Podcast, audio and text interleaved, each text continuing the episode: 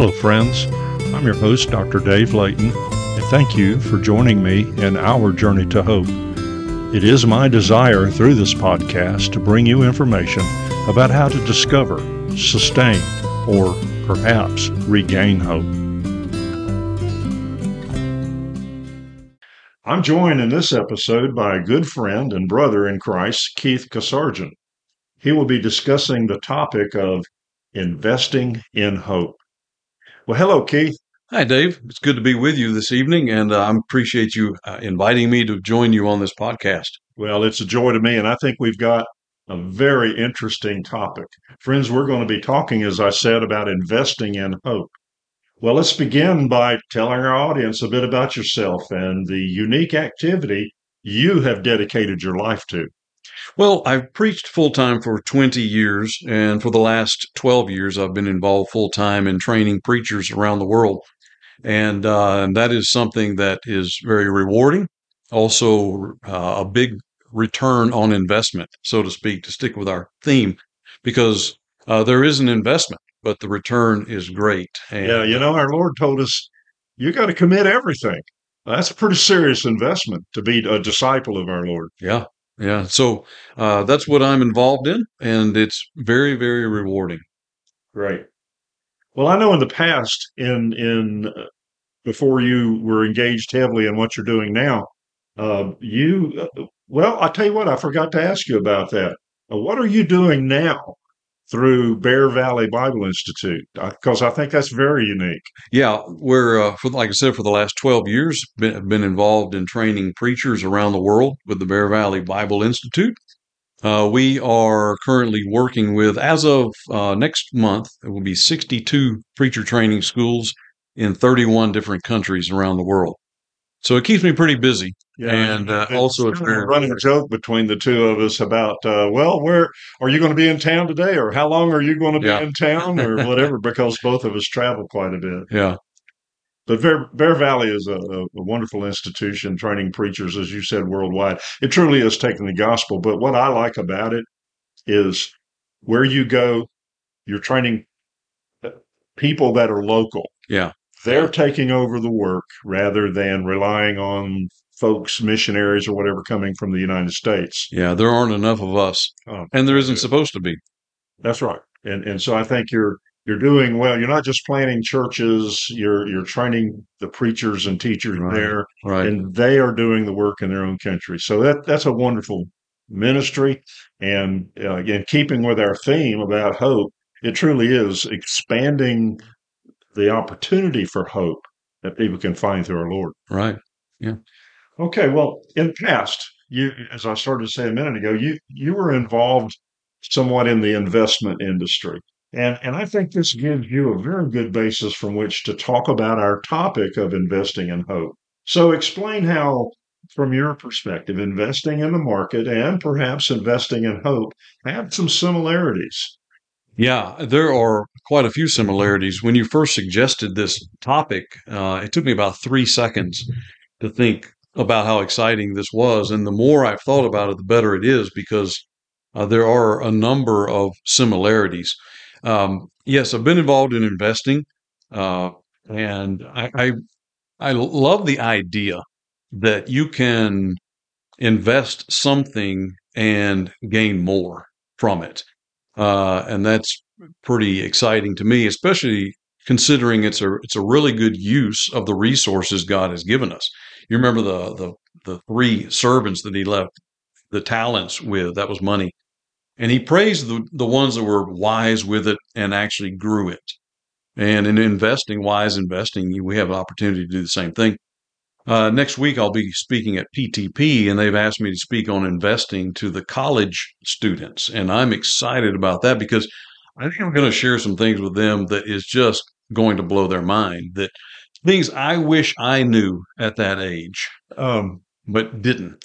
PTP. I think you might want to explain that. Pol- yes, yes, it's polishing the pulpit. Very big conference every year in Sevierville, Tennessee. Usually about five or six thousand people there's a college age track, and that I'm going to get to share some of these things with the college students. Okay, great. So again, uh, keeping with that idea of investment, uh, people generally want to build wealth so they can be more comfortable in life and provide for a future. Certainly, retirement. I know as I was working uh, or growing and working in in my uh, adult years. Uh, approaching retirement, I was watching very closely how my investments were going because I knew, hey, I'm going to be retiring out there and I'm going to have to live off of that. Do is it enough to Right. live off of? Yeah. And so that was very important. But it brings to mind Matthew chapter 6, verses 19 through 21. I want to read that real quick. Okay. And I'm reading from the English Standard Version. Our Lord in the Sermon on the Mount there, he says, Do not lay up for yourselves treasures on earth where moth and rust destroy and where thieves break in and steal. You know, if we stopped right there, it sounds like our Lord is saying, Don't don't invest in your money. That's not his point at all, because then he goes on and says, But lay up for yourselves treasures in heaven where neither moth nor rust destroys and where thieves do not break in and steal. He makes that great statement, and I'm going to let you take it from there, brother. Yeah, you know, I, I noticed you said that people generally want to build up wealth, but I'm not sure that's exactly true. People want to have wealth. Okay, They just aren't always willing to build it up to make this to make the investment. there you go. to Okay. have the discipline, uh, you know, to because they want that. And, and if you look at the savings rate among Americans now, it's really bad. It takes a Yeah. takes a commitment. People want to have it, and I think the same thing is true of hope, right? People when they need it, like when it's suddenly things are down, they want to have hope. But what have they done to invest in hope before then, right? So if you're suddenly retired, you will want to have enough to live on, but if you haven't made preparation before, then you, it won't happen. And so uh, I think the same thing is true with hope, and that's why uh, these analogies, these parallels between investing with our finances and investing in our spiritual well-being, which leads to hope, are I think very uh, compatible parallels. And uh, I'm excited to think about a few of these. You know, I, again, I mentioned that I had uh, paid attention to the what was going on with my investments, and and they were tied in several different ways to different stock market type of activities. So I'd watch that stock market. Well, sure enough, something would happen. Market would take a dip. Something would happen. Market would go up. It was just up and down, up and down. And I can't help but also think about that in real life and how that challenges our hope. Life happens. Uh, this past year, I fought leukemia. Uh, I have talked with people that have relationship issues and and have family issues and financial issues and all kinds of things, storms in their life. So life events happen, and so it seems people's trust, or excuse me, people's hope goes up and down, uh, just like that stock market goes. But one thing I found out, and I invite you to maybe talk about that just a minute. One thing I found out is if you have a good basis, a good core that is there, is solid, then you you're you're going to be challenged, but it's not going to be destroyed. Yeah, and and you know, again, continuing the parallels, I think about First Timothy six seventeen, where Paul told Timothy, instruct the people to not put their hope, there's our word, in riches, and the and what he said was the uncertainty of riches. Uh, and so, yes, the finances can go up and down. There is uncertainty in that, but what he's saying is the certainty is putting our faith, our hope in Him. And yeah, and I don't want anybody to think that you or I either one or against growing wealth or or having a comfortable life. There's nothing wrong with that, so long as that is not your primary uh, thing that you that, that you're chasing after. Uh, I, I love I love where uh, when uh, God was commissioning Moses to go back to Israel or to Egypt and bring Israel out of slavery. And Moses was reluctant to do so. And finally, our Lord or asked him, "What's in your hand?" And and Moses had the staff in his hand, and so it, it's a tool.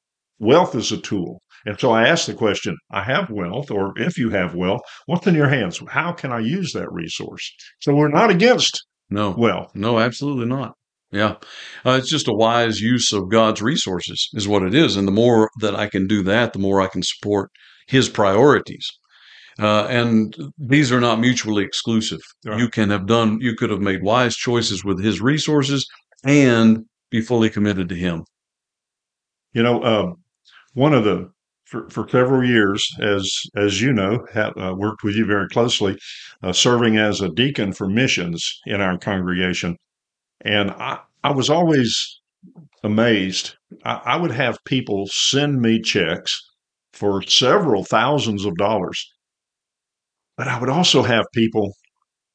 I, I will never forget one sweet sweet lady uh, my daughter was raising money to go to New Zealand on a mission for a mission activity, and this lady came over and gave me a check for eight dollars.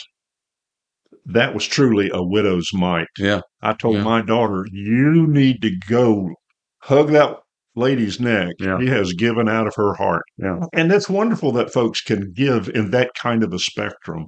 But in, in both cases, they look at what they have and are using it and, and indeed laying up treasures in heaven. Yeah.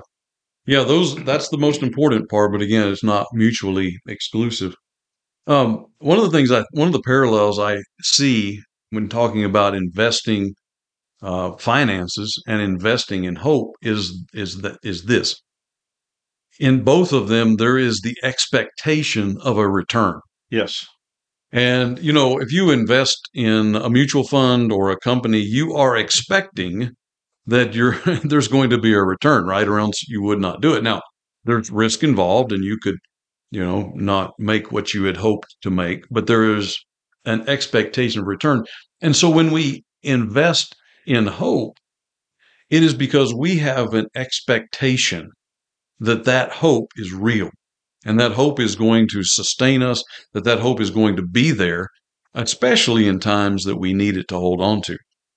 And uh, I think one of the ways uh, our culture uses the word hope that is not accurate. We we use the word hope sometimes as a last ditch effort. Okay. You know, oh well, nothing we can do now but hope and pray. You know, as Okay. if hope and prayer are just the last alternatives, and really they ought to be first. I think about what Paul said. Paul was in uh, in Rome. He'd had a really hard stretch of several years of imprisonment, shipwreck, snake snake bite, re-imprisoned in Rome, and and he writes to the Philippians in uh, Philippians 1, 19 and 20. He says, There's two things that have sustained me through all of this. Number one, the prayer of my prayers of my brethren, and number two, the hope I have in Christ. And and we often relegate hope and prayer to the last alternatives. And Paul says those are the top two that have kept me going. You you even hear people say, "Well, it's our last hope," Yeah. and I, I tell people, the only time you lose hope is when you say, I, "I give up hope." There's always hope. Yeah. And what we want to do, just like with in, in investment, is we want to maximize our return on investment and we want to maximize our return on hope. And that is maximized because of our relationship with our Lord. That's where we true hope and sustained hope. Yeah, it's it's real. And Paul says he, he phrased it this way: my the earnest expectation and hope. This, these are not the words of a defeated man. This he, he basically said, I don't know if I'm going to live or die, but I'm going to win, uh, and it's because I'm in Christ. And and so we we need to stop thinking of this of hope in terms of it's the end of the football game. We have to go 83 yards. There's two seconds left. We're just going to hurl a pass up, and probably nobody's going to catch it, but maybe somebody will. That's not hope. That's not biblical hope at all. Yeah. There is an expectation of return. Um, Hebrews 11 1, Yeah. assurance of things hoped for, conviction. Those are not ambiguous terms. No. Those are strong terms. Yeah. That's right. Well, you know, there's another expression out there, and it, it's not at all a good uh, description of some folks. And sadly, it's there. And that's the idea of someone being morally bankrupt. That's that's terrible. The idea of bankrupt means I, I'm so far in debt in some fashion, there's just no way. I have no hope of crawling out of this. And so if someone was described as morally bankrupt, there is still hope for that person. Again, through our Lord. And, and I'd love you to talk to that a little bit. Well, it, that is true. And we know it's true from just looking at examples. I mean, I mentioned Paul a minute ago, but he was before that Saul. Oh, yeah. Who was yeah. persecuting Christians, who was completely against the way, and uh, and he changed, and it changed his entire life, and and the trajectory of many many other lives as well. And in fact, here we talk about him today. And so there is always hope until there isn't. And as long as we're breathing and we still have time, there's hope. Now, we don't need to uh, presume on time and, you know, think that we're going to be given more time to get things right. But until there isn't hope, there is. And uh, that's one of the things we need to understand about this idea of investing in hope because there's a second parallel that I see between these two. Not only is there an expectation of return, there is also an expectation that we will receive more than we give.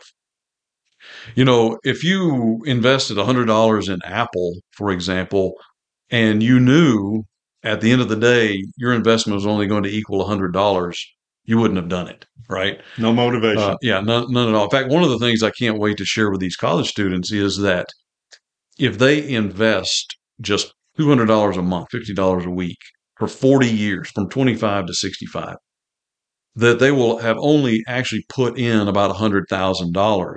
But over that 40 year period in a reasonable return, a realistic return investment vehicle, $100,000 will be worth 1.1 million.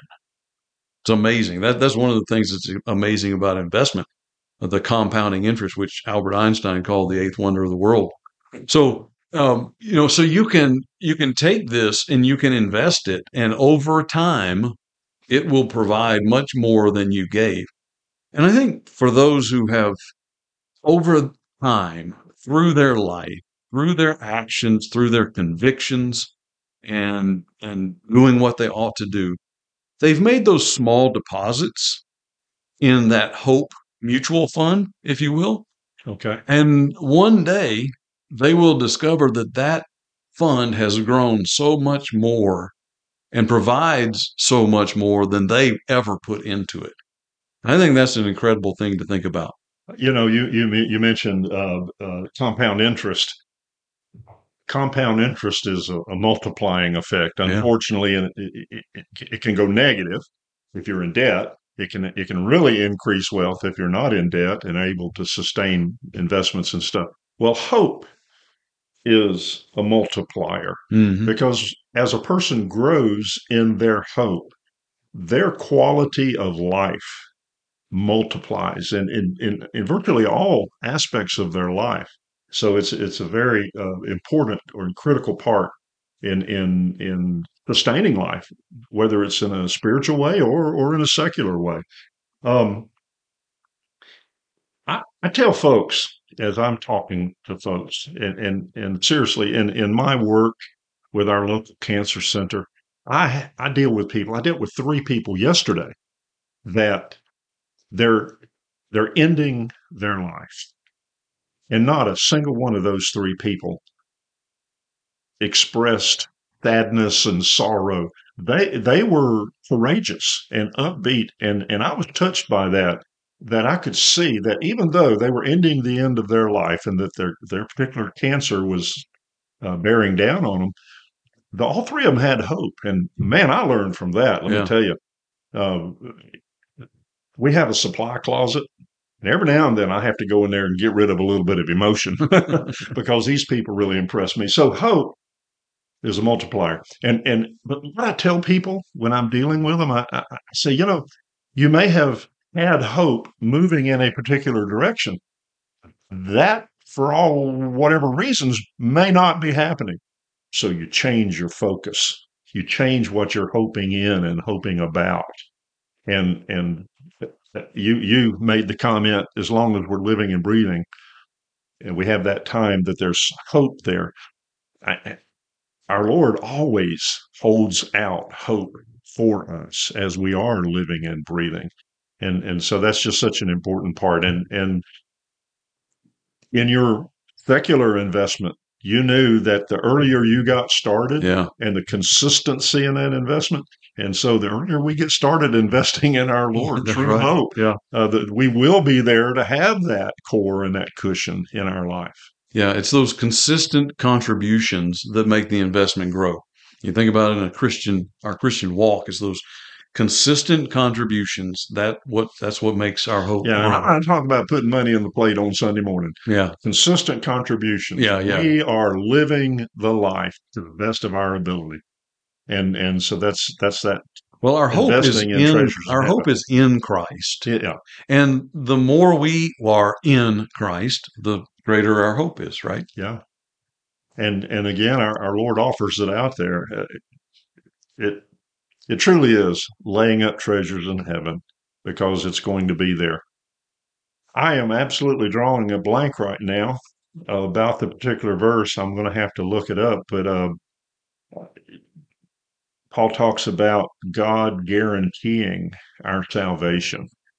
We all want guarantees in our life, in our investments. And, and the idea, just in this passage we've talked about, uh, thieves are not going to steal it. Nature's not going to destroy it. That that it, treasures in heaven are always going to be there. Yeah, and the the our hope that is in Christ is as guaranteed as are the promises of God, Yes. and Yeah. and that's where we we have our certainty. Isn't it interesting that when um, you look at a, a bank or you you look at bank commercials, they really drive home that idea of security. Yeah, You know, you put your money in a vault. It's it's it's uh, protected. It's guarded. Uh, it's in a building that's in a massive structure. A lot of times, at some point, there's a building involved, even in online banking. But but you do see that that's what they're trying to convey. It's secure, it's protected, and it's going to grow. Well, that that's what our Lord offers us. Yeah. And and you're right. When we are in Christ, and that's important. yeah, yeah. So I think about those two parallels. Uh, there, when we make an investment, there's an expectation of return. Same with our hope, and that we expect to receive more than we contribute. and um, and that is the same way with hope as well. And we, when we make those regular contributions by living for Him, we have every reason to have hope, and our hope grows.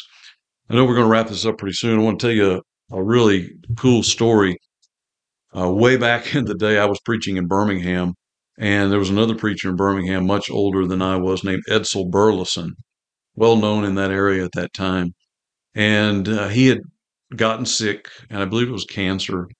Uh, a, friend of mine was very, very close with him and was in the hosp- at the hospital and told me this story. It's an amazing story. He was in the room with Edsel and his family. They had daughters, I think. It was him and his wife and their daughters, and immediate family, and then my friend. The doctor walked in and said, Mr. Burleson, you have one hour to live. I'd, I'd never heard of such. Wow. I, I mean, you Wow. know, it could be days, it could be Yeah. weeks, but but the doctor walked in with all certainty said, "I want you to know you have one hour." Now you can imagine, and, and my friend told me that just rocked the whole room. The the wife starts crying, the daughters are crying, and then you know what happened? Brother Burleson quietly began singing, "What a friend we have in Jesus." There you go. and they all joined in and literally he had less than an hour to live and and in his last hour he sang about what a friend we have in Jesus that's hope That that's is- hope that has been invested in that that hope is has come from a lifetime of living for the one in whom we have our hope in in a previous episode when I was in, here talking about hope, different elements of hope, I use the expression outrageous courageousness, and that's what you just described. Somebody that the world would say, well, that's it. You've got an hour to live. Give up hope. No, no, this is this is just another phase of life. Yeah. And and that takes outrageous courageousness. All right. Well, thank you, Keith, for not only your excellent insights today, but also for your service to our Lord and to the church.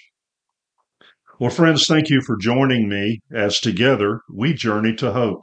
I invite you to follow me as you can continue to gain insights into not only your journey for hope, but how we together can help others in their journey. I invite you to contact me if you have any questions or comments, or you wish to share with me something you have experienced in your journey to hope. My email is ourjourney2hope at gmail.com. That's our journey and the number two, hope, at gmail.com. I look forward to sharing more with you soon. Again, thank you for listening. And until our next episode, remember, we give all glory to God our Father.